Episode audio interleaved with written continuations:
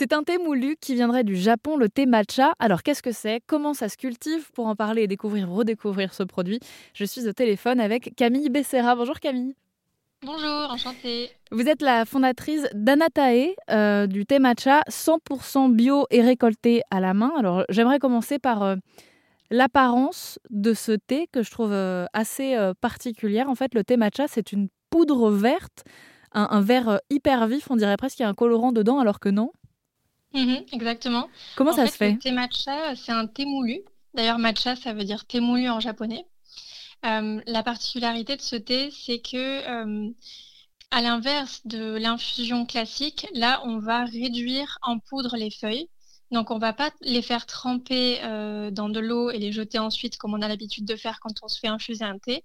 Là, ça va être vraiment différent. La plante est réduite en poudre, donc on va mélanger cette poudre à de l'eau et on va, lorsqu'on boit le thé, vraiment ingérer 100% du thé. C'est pas du tout le même système qu'une infusion. Là, vraiment, tout le thé va terminer dans notre organisme. Et c'est ce qui est notamment intéressant pour euh, les bienfaits, le goût. C'est un thé qui est un petit peu euh, plus puissant qu'un thé qu'on infuse, je dirais. Mm. Le vôtre est récolté euh, à la main à Nishio au Japon. J'espère que je prononce bien.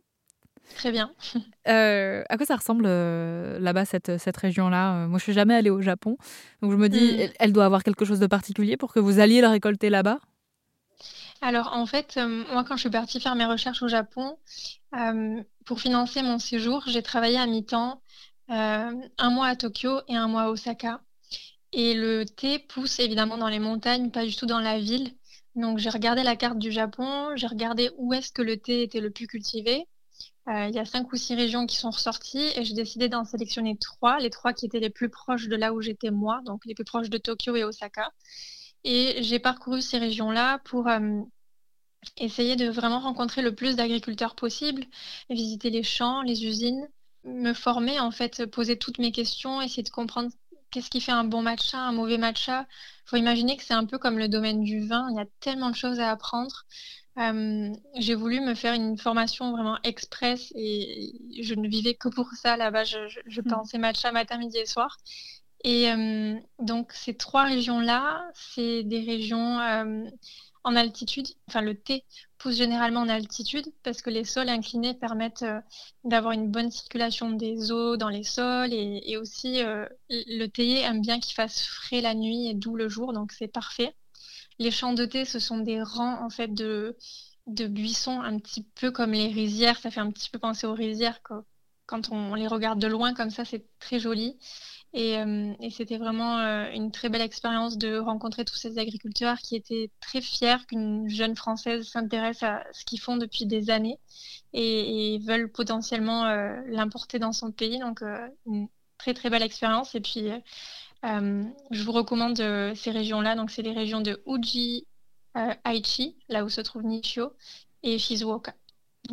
Donc, si je comprends bien, le thé matcha, c'est pas seulement du thé moulu, c'est toute une presque une cérémonie au niveau de la culture. On peut pas juste prendre du thé vert chez nous, le moudre et de dire voilà, c'est bon, j'ai du thé matcha.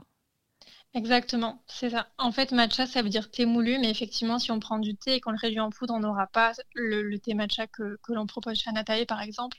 Euh, matcha n'est pas encore une appellation d'origine contrôlée, donc aujourd'hui, on peut vendre un petit peu tout et n'importe quoi sous le nom matcha, mais il suffit pas non de prendre du thé et de le moudre, et c'est là que se trouve la différence entre euh, tous les matchas du marché aujourd'hui. Et le vôtre a d'ailleurs été euh, élu meilleur produit bio de l'année 2022. Merci beaucoup Camille Bassera de nous avoir informé sur euh, ce fameux thé matcha qu'on voit arriver de plus en plus en France et on mettra euh, toutes les infos sur rzn.fr.